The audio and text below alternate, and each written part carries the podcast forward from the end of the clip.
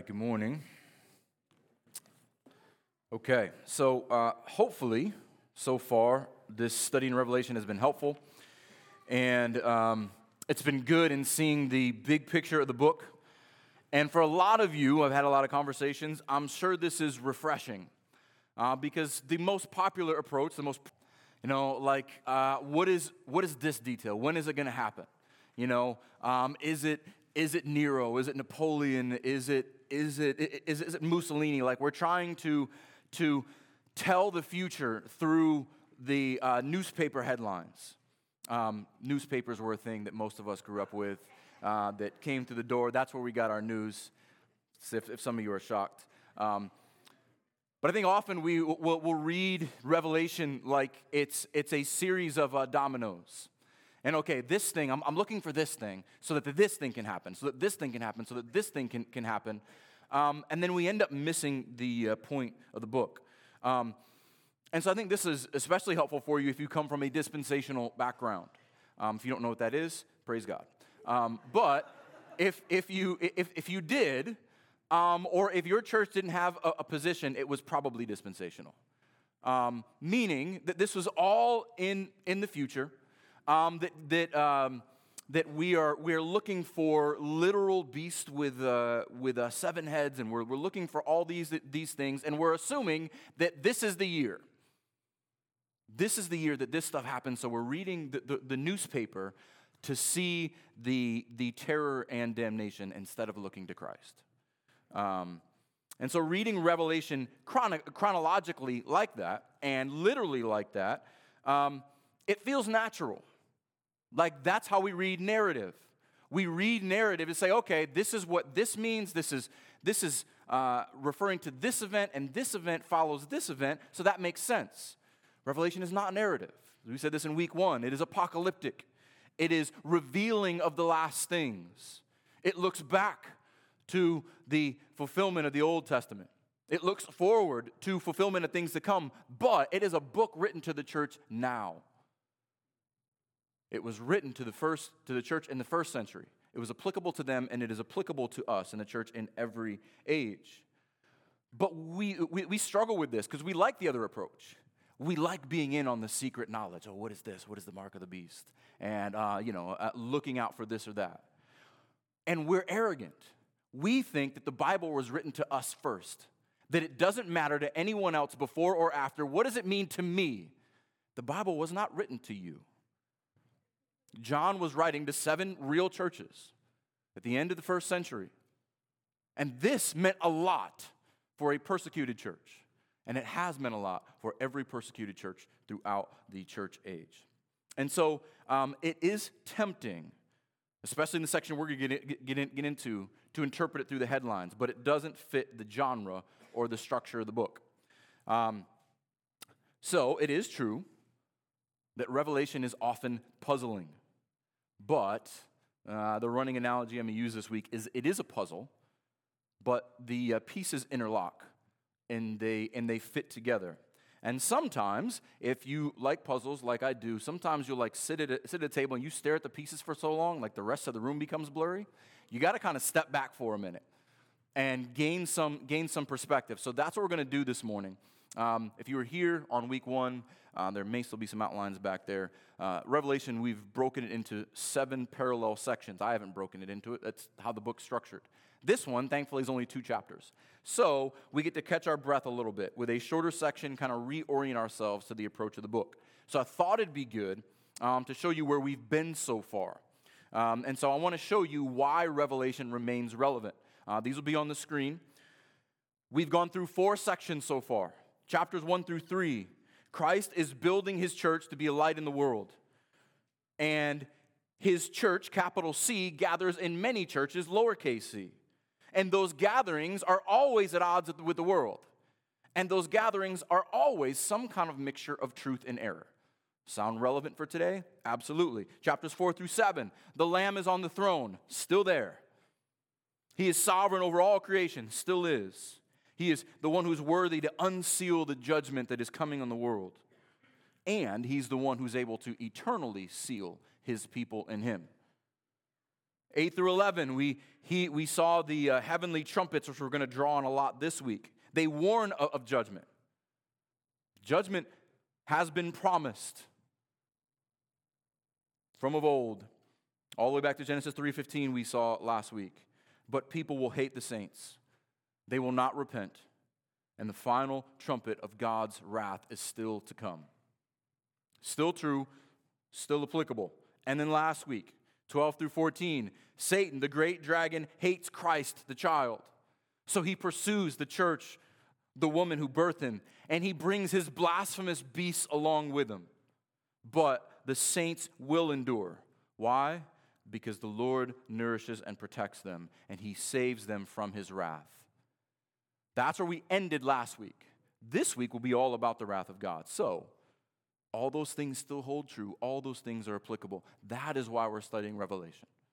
Not to get caught in sensationalism, but to encourage the church that this is what we are to expect.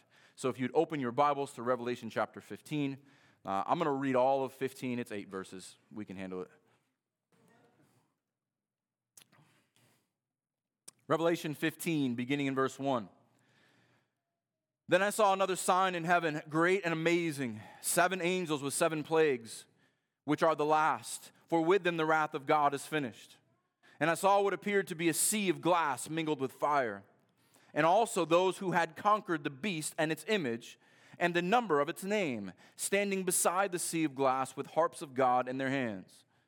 And they sing the song of Moses, the servant of God, and the song of the Lamb, saying, Great and amazing are your deeds, O Lord God Almighty. Just and true are your ways, O King of the nations. Who will not fear, O Lord, and glorify your name? For you alone are holy. All nations will come and worship you, for your righteous acts have been revealed. After this, I looked, and the sanctuary of the tent of witness in heaven was open, and out of the sanctuary came the seven angels with the seven plagues, clothed in pure, bright linen, with golden sashes around their chests. And one of the four living creatures gave to the seven angels seven golden bowls full of the wrath of God who lives forever and ever. And the sanctuary was filled with smoke from the glory of God and from his power, and no one could enter the sanctuary until the seven plagues of seven angels were finished. Let's pray. Heavenly Father, bless our time together this morning. Bless the reading of your word, inspired by your Spirit, fulfilled in your Son, that your people would be encouraged, would be built up that the wicked would know that the judgment is coming, that the lost would hear of the wrath to come and repent and turn in faith in Jesus Christ to be saved from the judgment to come. But most importantly, for your people here, Lord, would we find encouragement in our Savior, encouragement in our great God who is sovereign over all things, who is just in his love and his grace and his mercy and who is just in his wrath and his judgment and his vengeance, because you are good in all things. Everything you do is righteous and true and for your glory. And we desire to glorify you in our time in your word this morning. We pray these things uh, through the power of your spirit that inspired the word and that gives us ears to hear and minds to understand. In the name of our Savior, Jesus Christ. Amen. So, as we get into this, just a reminder um, like I said, we're going to slow down a little bit. And so I'm going to be referring uh, back quite a bit to what we've already seen. I'm going to be looking forward to what is to come. I want you to see a lot of these, uh, these uh, parallels because John is writing as he sees them. So, as he sees these, these visions, he's writing. Doesn't necessarily mean that that's exactly the order in which they, they, they happen. These are thematic parallels. And verses 1 through 4 are a great example of that. Remember our uh, puzzle analogy. This is just like a puzzle. You put two puzzle pieces together. You know, one's got Pac Man's mouth and the other one's got a little piece that, that goes in it. But when you stick one piece into the other, it grabs it and pulls it in. A part of it is in one piece, but the most of it is in the other. This is this transitional piece. It is looking back to what we looked at last week, but it is pulling us into the text that we'll look at this week. Um, and so, hopefully, that, that, that makes sense. You'll see what I mean in just a moment. Verse 1 of chapter 15 Then I saw another sign. This is the same language at the beginning of chapter 12. And a great sign appeared in heaven in chapter 12. There is one sign in 12 that takes us from uh, Christ's incarnation to the second coming. There's another sign in chapter 15. Um, and so this is a vantage point, um, a, a parallel view of the wrath of God. But again, if you've been paying attention, the wrath of God is a theme throughout the book. This is nothing new. Let's go back to chapter 6, and I'm going to do this quickly um, because we've talked about what recapitulation is. It is a restating, resummarizing um, of the uh, same time period with different emphases from a different vantage point. Chapter 6, at the, the very end of, of uh, chapter 6, um, the kings of the earth are uh, defeated, which we'll see later on in our section.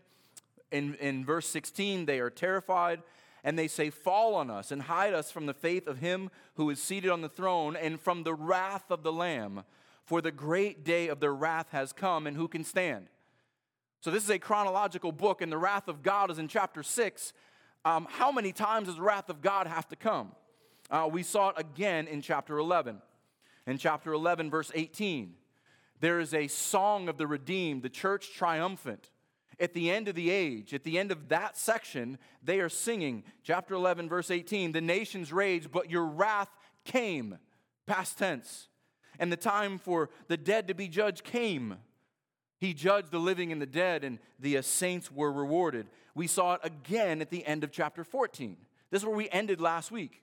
Chapter 14, uh, verse 19, the final great harvest. The angel swung his sickle across the earth and gathered the grape harvest of the earth and threw it into the great winepress of the wrath of God. This is the final wrath of God poured out on the ungodly, on the wicked. And how do we know? Verse 20, and the winepress was trodden outside the city, and the blood flowed like a winepress, as high as a horse's bridle for 1,600 stadia. How big is that? That is big. You, that is, that is a, a sea of blood because the wrath of God has been poured out. That kind of sounds like the end, but here we are, we're looking at it again. So, also, we're going to see, we're going to be zooming in and out. So that we saw the in, entire period of, of, the church age. We're going to zoom out for a moment. We're going to look at the, the throne room of, of heaven, and then we're going to zoom back in. So there's a, there's, a, there's a perspective shift that's happening. We're going to zoom back in and look at the bowls in just a moment. Okay, um, so what's going on here? What's the scene in heaven? What's this vision? Um, seven angels, seven plagues. Remember, we said when we hear the number seven, it is symbolic. So we know that there's symbolism here. What is this symbolism? Which are the last, for with them the wrath of God is finished. This is talking about the end. We've already seen that we've already we've seen the end several times. We're going to see the end again next week and the week after. Because remember, this is reiterating, this recapitulation is to remind the church the end is coming. The defeat of Satan is coming. The wrath of God is coming. Stand firm in Christ. Um, and I think many people, often another common misconception, is that the wrath of God is an Old Testament concept. You ever heard people say, well, the God of the Old Testament, he's angry. The God of the New Testament, he's just happy all the time. God does not change. There is a wrath of God because it is deserved, because people are wicked and hate him. And no, um, no book deals with the wrath of God more in the New Testament than Romans. I want to just do a, um, a quick run through Romans because the New Testament assumes the wrath of God. And the gospel comes out of the wrath of God. We don't, we, we need good news because the bad news is we deserve the wrath of God. The good news is so good because the bad news is so bad. The wrath of God means, means a sea of blood to our mortal bodies and eternal torture and torment for our spiritual uh, resurrected bodies. So I want to run through Romans real quick. I want you to see how in Paul's great gospel magnum opus, the gospel is always set in contrast to the wrath of God, and it's the answer to the wrath of God chapter 1 verse 18 for the wrath of god is revealed from heaven against all ungodliness that's what we're going to look at today The wrath of God is not just for the final day, it is for sure. But these are this is present tense. The, the fallen nature of this world, the, the, the wickedness and the hurt, that the pain we see around us is the wrath of God against all ungodliness now against unrighteous men who by their unrighteousness suppress the truth. Uh, we'll see more of them in a moment. Chapter 2, verse 5. But because of your hard and impenitent heart, meaning you won't repent, you are storing up wrath for yourselves on the day of wrath when God's righteous judgment will be revealed. Paul's not saying anything different than what John is. We see the wrath of God, and we'll get to this when we get to the, uh, the uh, bowls. We see glimpses of it, but there is one day when the bowl will be completely emptied and all the wrath of God will be poured out. And if you don't repent, you are storing up that wrath for yourself. Chapter 5, verse 9. When we get to redemption in Christ and justification in Him, we love to say, Jesus saved me from my sins. Yes, He did. But it is more important that Jesus saved me from the wrath of God chapter 5 verse 9 since therefore we have now been justified by his blood much more shall we be saved by him from the wrath of god. This is the good news of the gospel that in christ in our justification not only are we cleansed from our sin but we are saved from the wrath of god. And it is it is supposed to strike fear into you. Why would god do that you would ask? And you know we, uh, paul anticipates that. Let's go to romans 9 what is god doing same reason he does everything for his glory. Romans 9, verse 21 Has the potter no right over the clay to make out of the same lump one vessel for honorable use and another for dishonorable use? What if God, desiring to show his wrath, wait a second, this whole God is, God is love and he's, and he's never angry thing, that's not the God of the Bible. The God of the Bible, his wrath is even righteous and he desires to show it. What if God, desiring to show his wrath and to make known his power, this is what we're going to see in Revelation, he has endured with much patience vessels of wrath prepared for destruction. Why would God do that? In order that, for the purpose of making known the riches of his glory for vessels of mercy, which he has prepared beforehand for glory. This is why God is doing this. We don't understand how great redemption is and how great our salvation is if we don't understand how great our sin is and how great the wrath of God remains upon us. And God is doing all this so that He can show His glory in saving people for Himself, a bride for His Son. Even us, especially us, those who He called, not just from Jews only, but also from the Gentiles. Praise God for that. Um, and then lastly, Romans 12, 19. Beloved, never avenge yourselves, but leave it to the wrath of God. For it is written, Vengeance is mine, I will repay, says the Lord. We don't have to take vengeance, we don't have to get even. Because if the Lord doesn't take vengeance now, we know He will on the last day. That is our, our comfort. Our God is big and strong and mighty, and He is just and he will not let any of his enemies go unpunished. And if they hate us for the cause of Christ, they are his they are our enemies because they're his enemies and they will not go unpunished. All right. So, that's giving us context on the wrath of God. Now, back to Revelation 15. Okay. So, getting into verse 2, there's another scene here of the church triumphant worshiping we, we, kind of break out of this. We've done this a few times. We did it in chapter 7, we did it in chapter 11, uh, we did earlier in chapter 5, 4 and 5. But you get the, the church looking at what God has done, past tense, and praising Him for it. Now, here's the uh, heavenly scene there's a sea of glass mixed with fire. Now, if you remember back to chapter 4, in, in chapter 4, around the throne of God is a sea of glass. We talked about this. When the, when the sea is like glass, that means there's no storm, there is no turbulence, there's no difficulty.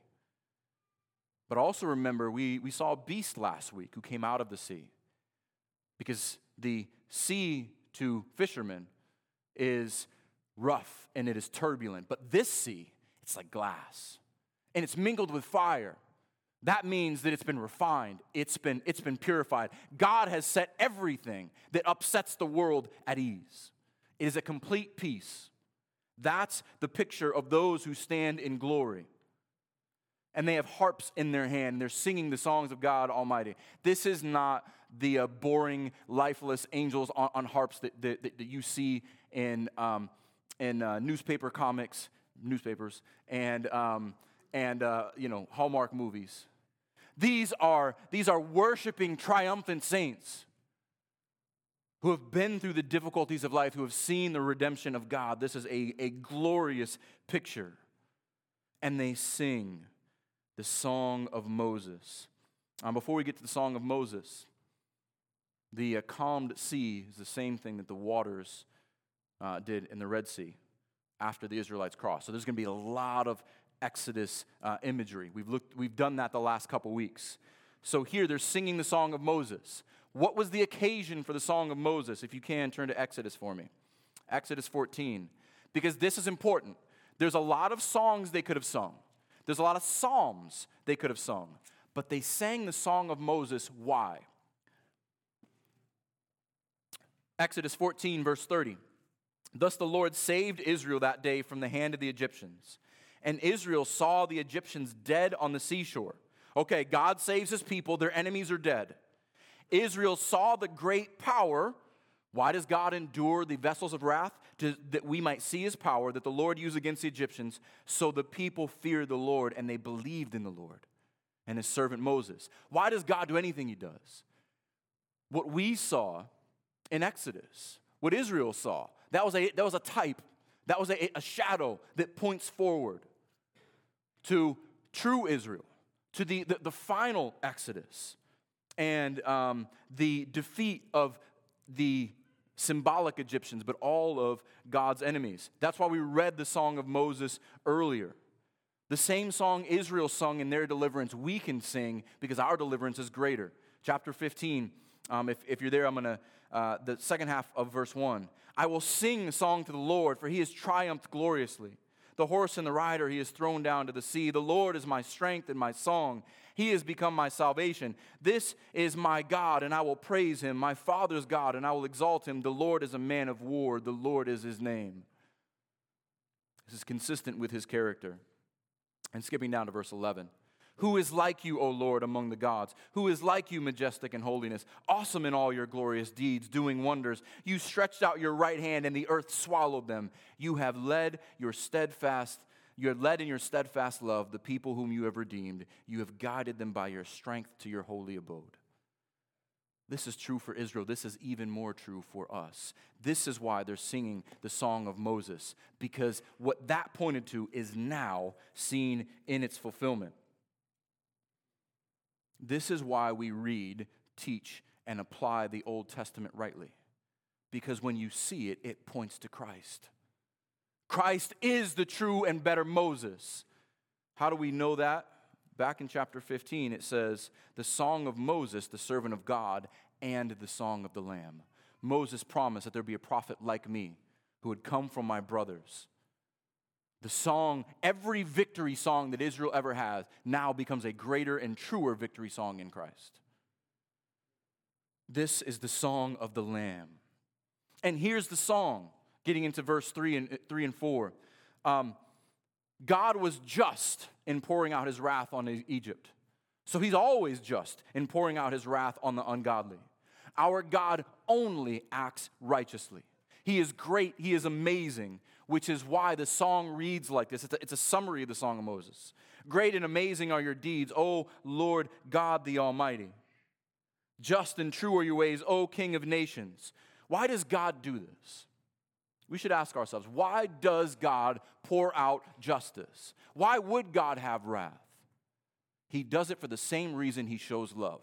He does it for the same reason he shows mercy and the same reason he shows grace. Here's the purpose. Why does God do all this?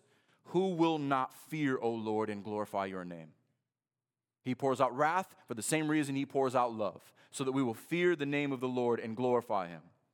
That we will see his, his holiness and that all the nations will come and worship you, for your righteous acts have been revealed. He endures these vessels of wrath to show glory in the vessels of mercy, which he has prepared for eternity with him. And so, before we go on, this is another one of those times of encouragement where you kind of step back. Okay, we're going to talk about wrath here, but don't forget who our God is. Don't forget that He has shown mercy to you. Don't forget that He has done this for, your, for His glory and for your good. And so I want to ask you this morning do you believe that? Do we truly believe that He is holy? Do we truly believe that He is just?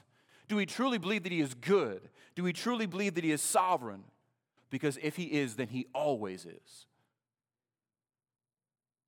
including wrath, including judgment. But if He's not, then we shouldn't trust Him. But if He is, all the more reason why we should trust Him. But I would argue that most of the struggles in our lives is because we don't trust God. We may say this, but we don't believe it. We don't believe that even in trial and difficulty and, and judgment, that God is good and God is just and God is righteous. And somehow we like to put, uh, take God off of, off of the hook and say, no, this one's, this one's, this, this can't be from God. This has got to be from somewhere else. That is very dangerous territory because what's the alternative? God is the giver of every good thing, and even what seems difficult is good for us. So, um, now we get into this last section in chapter 15. Uh, after this, and there's, there's, a, uh, there's a, a, sequence here, um, but there, there's still parallel ideas. Um, so we'll go through this quickly and then we'll jump into verse 16, or chapter 16. So after this, I looked in the sanctuary in the tent of witness, and heaven was opened. All right, so this is revealing heaven again. We're kind of, um, we're still looking up, up in heaven, but there's another uh, Exodus imagery here the tent of witness. This is the tabernacle. What does, what does tabernacle mean? It means dwelling. God dwell with people in the world, with his people in the wilderness. God's dwelling is in heaven, and he, he opens it up to, to, to John so that John sees this is who God is, same God of Israel, now he's opening up this witness of what's, what's happening. And we're going to see lots of sevens here seven, seven, seven, more symbolism, more completeness, more fulfillment, more angels. Angels, as we talked about before, angels are, are, are messengers. Angels don't give orders, they carry out orders. Angels are always sent. And so when angels are given plagues and they're given bowls of wrath, they didn't come up with that on their own. They're the bowl of wrath, it's the wrath of God. They're given to it, they're given to them from the four living creatures who serve God. They're just carrying out God's orders. This kind of this, this kind of stretches us a little bit. Remember the question I just asked? Do you believe that God is always good? Do you believe that God is always just? Do you believe that God is always righteous? Because He's the one who's doing everything we're about to read. Okay, and we're going to get into these, these bowls. Now, just kind of recap the seals, something is sealed when, it, when it's hidden. The, the lamb is worthy to, re, to open the seals. So, seals reveal what God is going to do in judgment. Trumpets announce, they, they warn what God is going to do in judgment. And the bowls pour it out. And they, they all parallel each other. The seals reveal what God's going to do, the trumpets announce it, and the bowls pour it out. What is a bowl? We all have them in our home. They are little containers that, that hold things.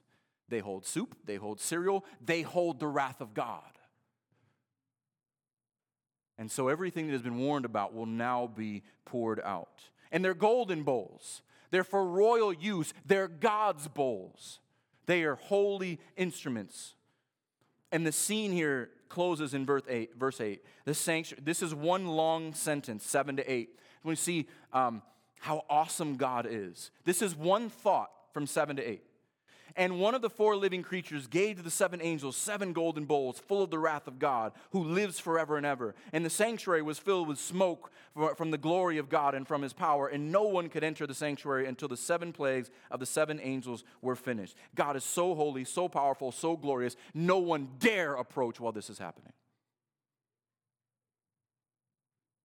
This is how awesome it is that we get a glimpse into the throne room of God. So we've, we've zoomed out, now we're going to zoom back in. Um, chapter 16, the bowls are poured out. And so a bowl can, can turn it can, can be turned over and everything comes out at once, or a bowl can pour things out slowly. And that's that's kind of what we're going to see in, in these bowls.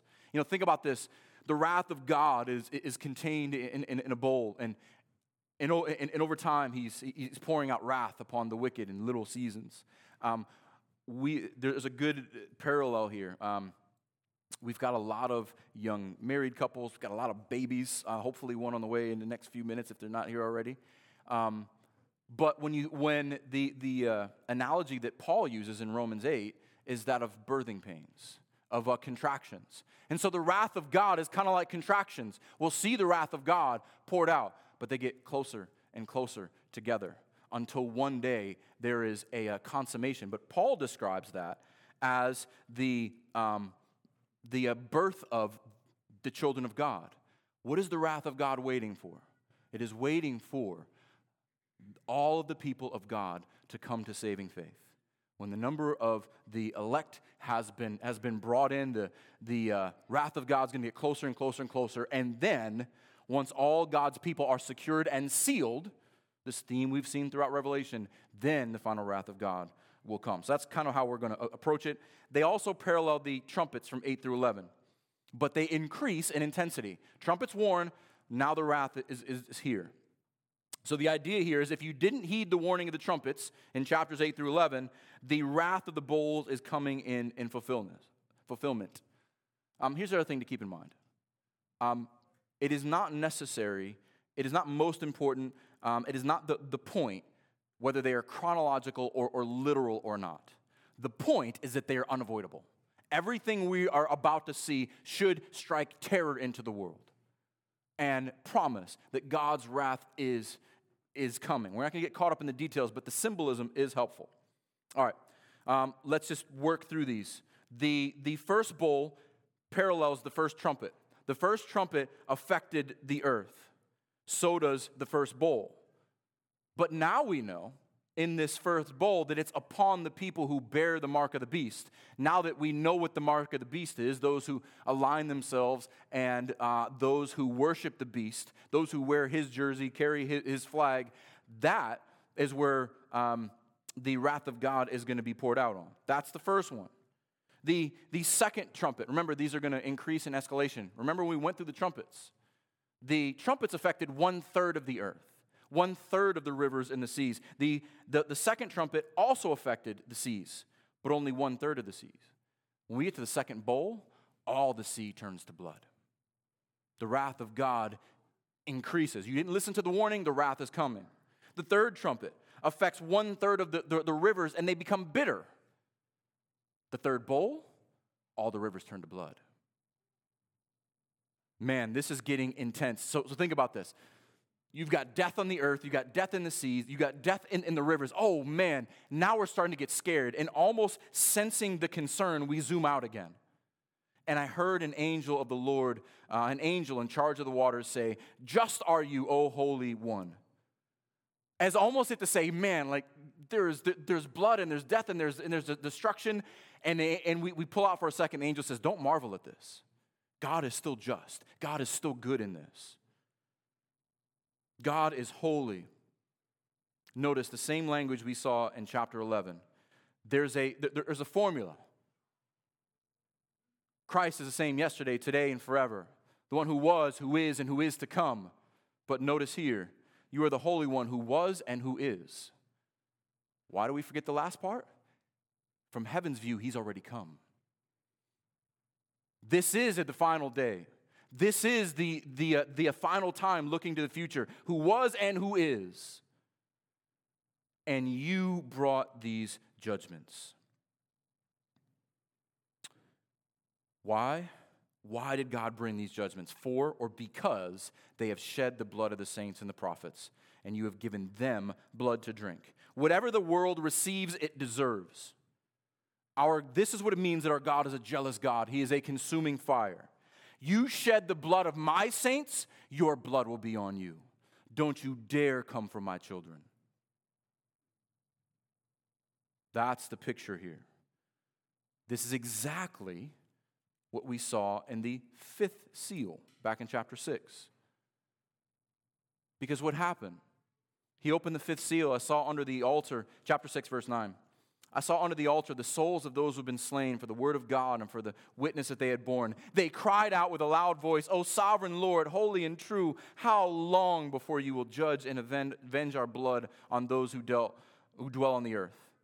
Then to each were given a white robe, that'll come in in a moment, and told them to rest a little longer until the number of their fellow servants and their brothers should be complete. The birth pains will be complete when all the saints come in. He hears the cries of the saints. And now is the final day when he is pouring it out. You split, you spilled the blood of my own, I will destroy you.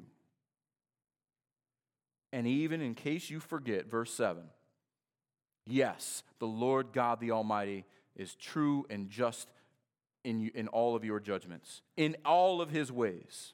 Don't forget that. Back to our regularly scheduled program. The fourth bowl, verse 8. Now we zoom in again. In the fourth trumpet, a third of the sun was, was darkened. Now, the uh, fourth bowl, the, the uh, relief of the sun is, is removed. Now it scorches everyone on earth. Imagine if it was like those two weeks we had at the beginning of, of August, all year long that is just scorching, boiling. If anyone complains about Florida heat, remind them of what's to come. You would think if you start to boil alive under the heat of the sun that you would repent. Of course not.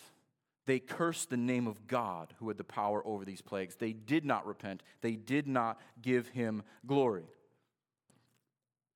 This is the nature of wicked men they would rather burn to death and curse God than repent. This is why hell will have no vacancies.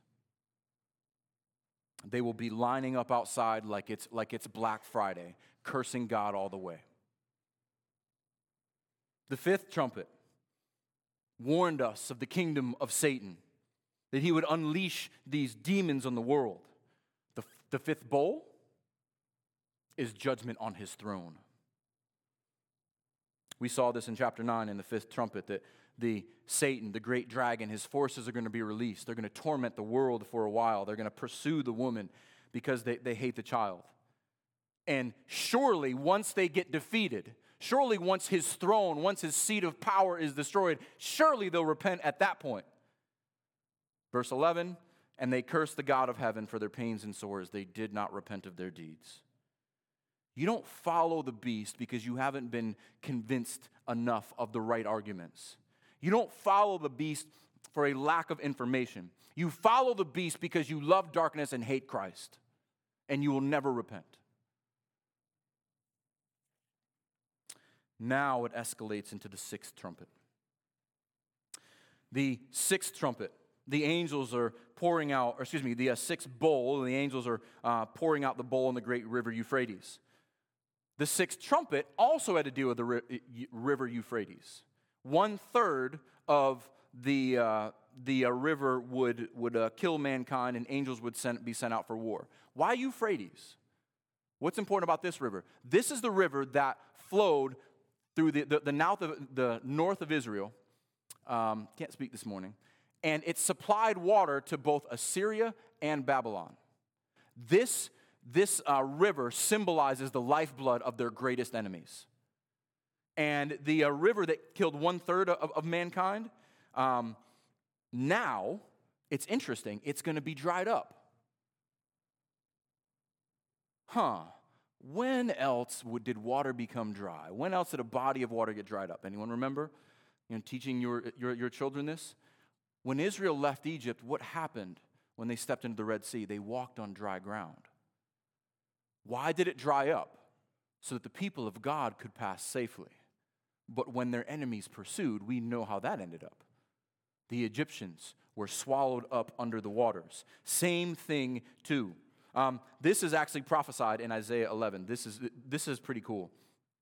Um, I didn't know this before studying it, but let's look at Isaiah 11, 10 and 11, um, and then 14 through, through 16.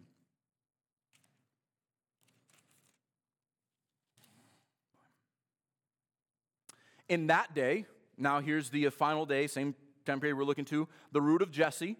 Um, Jesse's the father of David, so this would be Christ, who shall stand as a signal for the peoples, all the nations. Of him shall the nations inquire, and his resting place shall be glorious.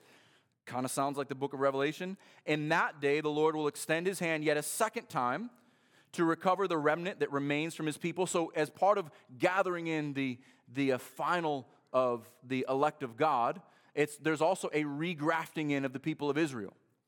So, in that, that final day, um, the, re, the remains of his people from Assyria, from Egypt, from Pathros, from Cush and Elam and Shinar and Hamath, and from the coastlands of the sea. Um, now, jumping up to verse 14. But they shall swoop down on the shoulder of the Philistines in the west. Now, in Revelation, the kings are going to be chasing from the east, and together they shall plunder the people of the east. They shall put out their hand against Edom and, Moab, enemies of Israel, and the Ammonites shall obey them. And the Lord will utterly destroy the tongue of the sea of Egypt, and he will wave his hand over the river. You read Euphrates here, with his scorching breath, and strike it into seven channels, and he will lead his people across in sandals.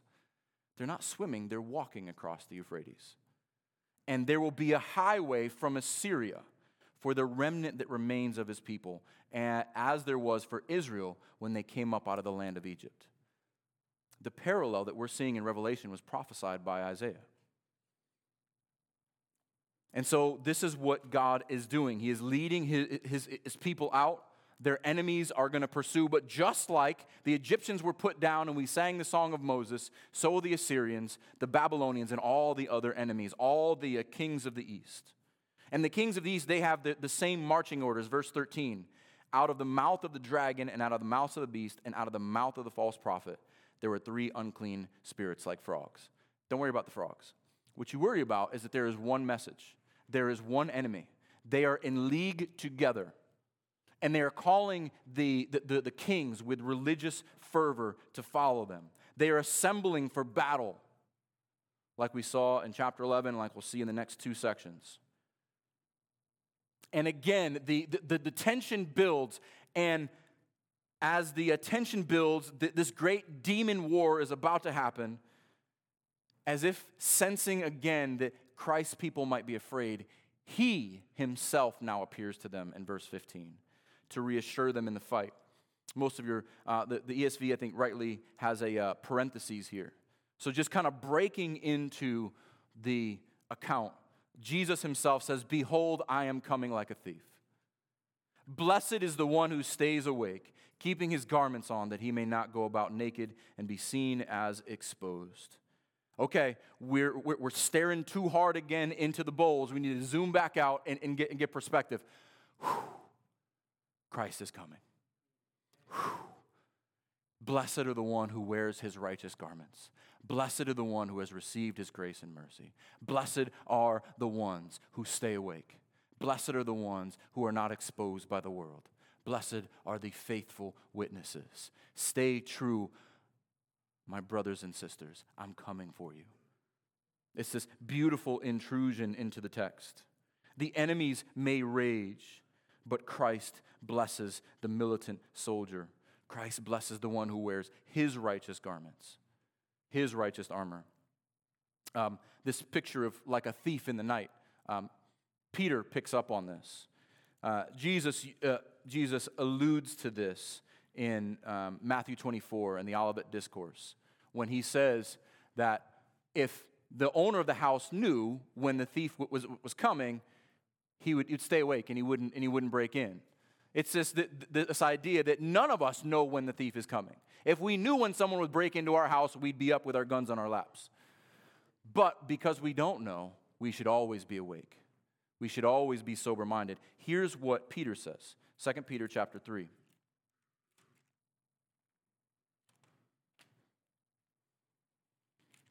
Second Peter chapter 3, beginning in verse 10. But the day of the Lord will come like a thief. And then the heavens will pass away with a roar, and the heavenly bodies will be burned up and dissolved, and the earth and the works that are done in it will be exposed. We're seeing all this consummation wrath picture in Revelation. But here's the point since all these things are thus to be dissolved, because this will happen, Because if this is what will happen at the end of the age, what sort of people ought you to be in lives of holiness and godliness? This is what we should be. This is what Christ is, is telling in his intrusion into the, into the narrative. Look at me, rest in me, live lives of holiness and godliness, wait for me, the hastening of the coming of the day of the Lord, because of which the heavens will be set on fire and dissolved, and the heavenly bodies will melt as they burn. Don't worry about the earth. That's coming to an end. Heaven and earth will pass away.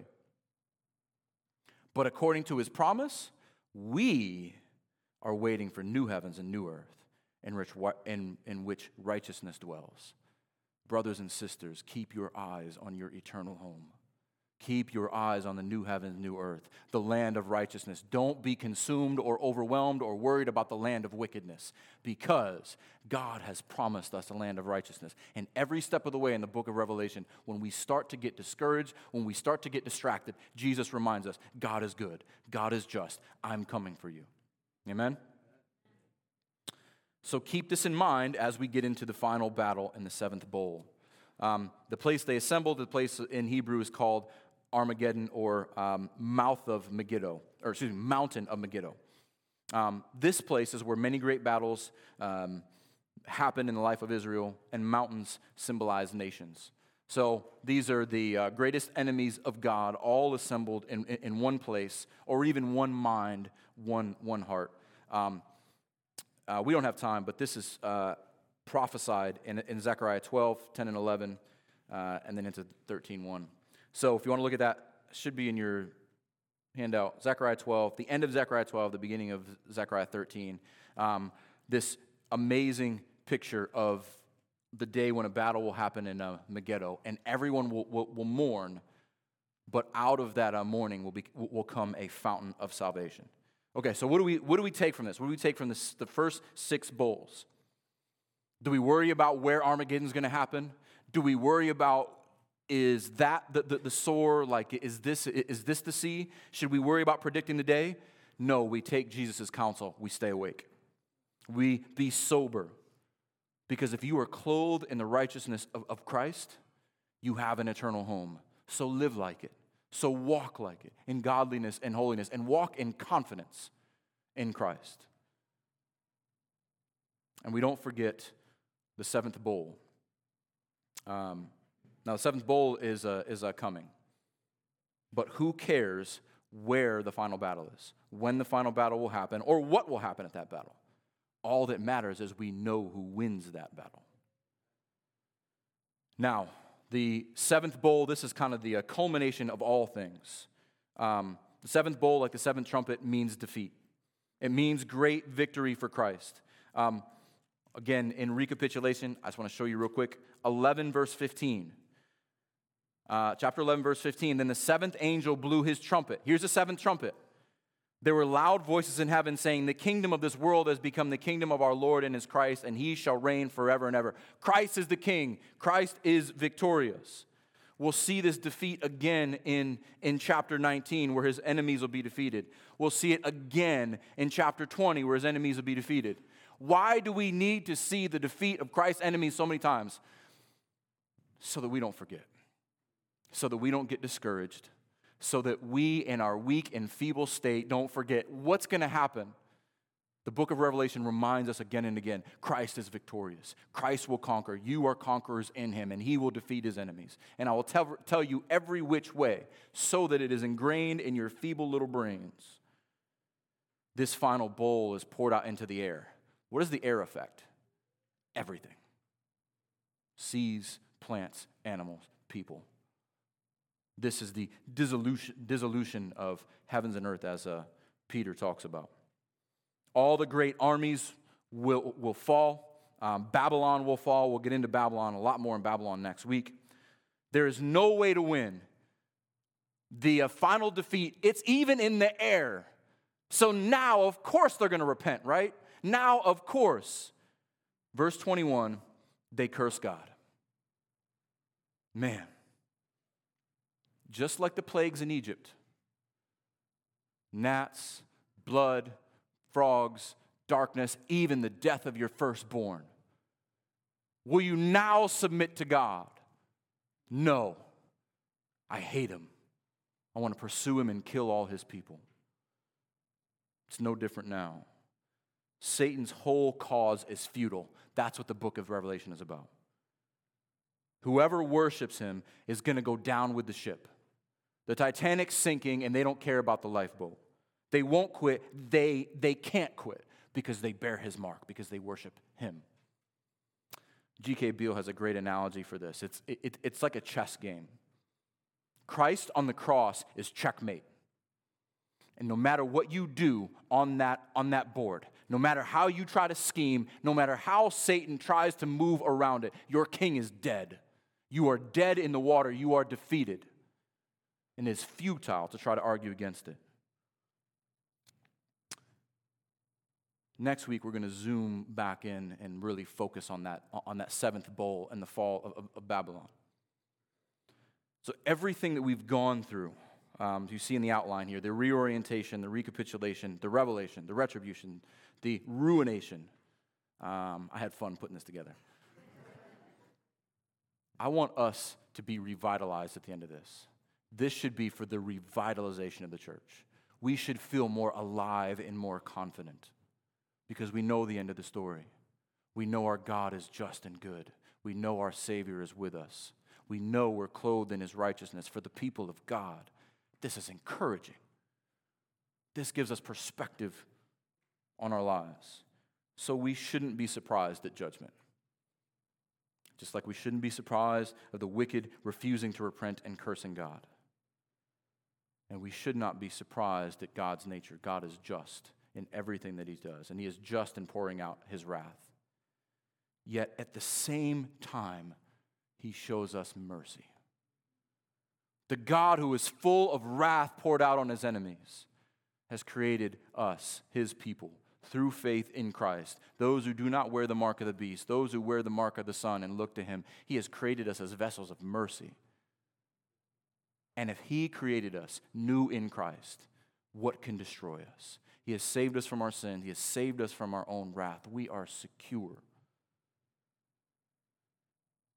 And we will one day sing the song of deliverance. We will one day sing the song of Moses. We will one day be the people on the other side of the Red Sea with our enemies destroyed behind us. And we are to be awake and sober and await that day like a thief. But until then, we sing songs like the one we're going to close with. And though this world with devils filled should threaten to undo us, we will not fear, for God has willed his truth to triumph through us. The prince of darkness grim, we tremble not for him. His rage we can endure, for lo, his doom is sure. I want to give you a few moments to prepare for the Lord's table. This table reminds us of our victory in Christ and the defeat of Satan. And this table is for those who are awake and clothed in the righteousness of Christ.